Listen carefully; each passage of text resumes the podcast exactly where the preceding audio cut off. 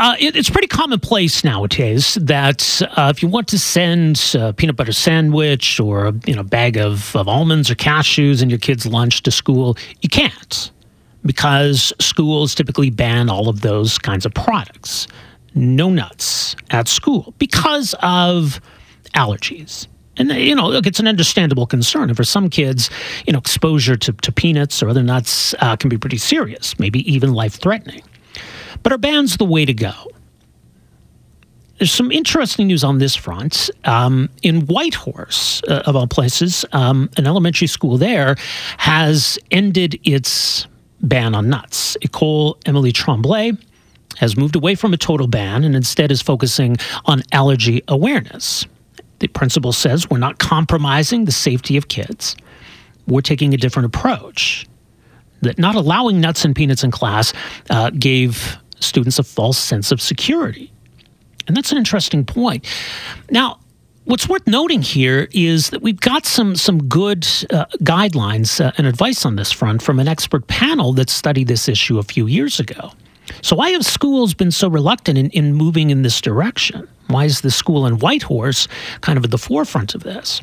Well, joining us to talk more about these issues, uh, very pleased to welcome the program uh, here this morning, Dr. Susan uh, Waserman, uh, an allergist and clinical immunologist at McMaster University, was the lead author on these guidelines published uh, back in 2021.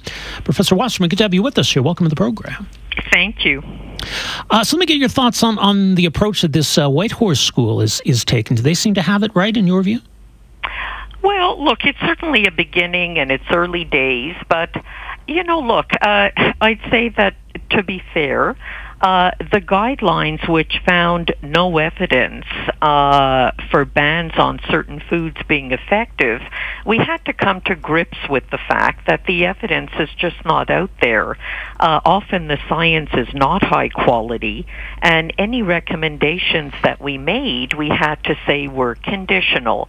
We think that the benefit of not instituting bans is there, but we're not 100% sure. So I think that what this principal did is what the guidelines recommended. Uh, the evidence doesn't support it. Work with your school and see what works for you. You know, Whitehorse is a small school of 200 yeah. children. Probably everybody knows each other and what they're allergic to.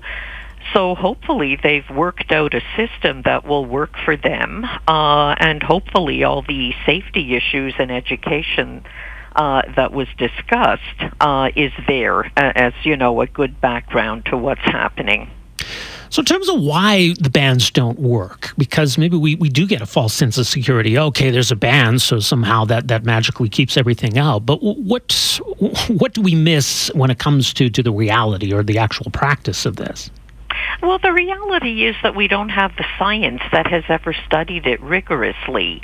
You know, there really we didn't find any good information that compared schools that sort of had rigorous food bans in place with those that have not instituted these sorts of measures. And in fact, where we did find data, sometimes schools that banned even had more reactions taking place within the school. So whether they work or they don't work, based on the best quality evidence, we can't find evidence that it does work. The science just isn't there to support it, but the science is not high quality. And, and, as we mentioned, that doesn't mean ignoring the issue, right? And then, so the you know the comments from the principals sort of speak to how they're taking a different approach. So, what, what are the best practices? Well, look, the best practices are that if you're going to go this route, and many of us who did these guidelines uh, sort of believe in going forward with food allergy management, the education needs to be in place. Uh, you know, kids need to wash their hands. The table surfaces need to be cleaned. Uh, you do have to have good supervision during eating teachers and other personnel need to know what to look what to look for if an allergic reaction is taking place. They need to know how to use an epinephrine autoinjector uh, and not be afraid to use it. And a lot of this training has to go on continuously. It's not just showing your teachers once a year. Often people forget. So there really is a lot that needs to go on. People still have to realize that this is potentially a very serious problem. So if you're going to go the route uh, of, you know, no food restriction, uh, at least know all the measures that have to be in place to keep your kids safe. So, and, and I mean, as you say, you know, schools are going to have their own situation. If, if you got a school where there are no allergies, then that's a different approach than maybe with school that has a higher number of them. So, no, you're absolutely right. right. And this was also recommended by our guideline that everybody has to adapt what they do to their own context. The evidence may not be there. Uh, but you know, you do have to have all the the other measures in place.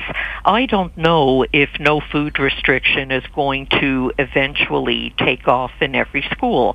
I mean, if you go to a downtown Toronto school, and that's what I'm more familiar with, I mean, there can be a thousand or twelve, you know, or twelve hundred children there uh, not everybody knows each other. They may not know the allergies. There may be a lot of other issues which make food allergy a lower priority. So, you know, everyone has to adapt to their own context uh, and do what they can to protect these students.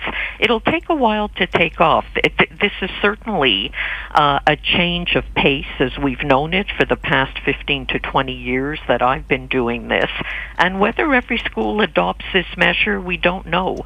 I mean, it's going to be very contextual. You know, the broader question of, of why we seem to have so many peanut or, or nut allergies in, in society. And I know, you know, there was some interesting research out of Israel looking at the connection between early exposure and, and rates yeah. of allergies. Do we have a better understanding uh, of these issues, do you think?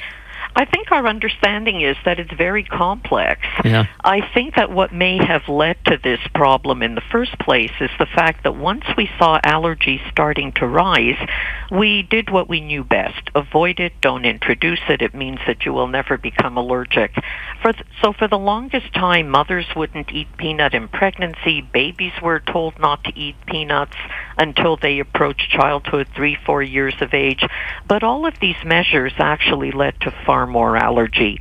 So now our food recommendations have changed. There should be no food restriction, certainly not for the mothers, and babies, especially those with eczema and other risk factors, should be introducing these foods early in order to prevent allergy. So that's just part of it. Other things are, you know, we think that because we live too cleanly, the body has become lazy, it's become more allergic, we're no longer just busy fighting infection.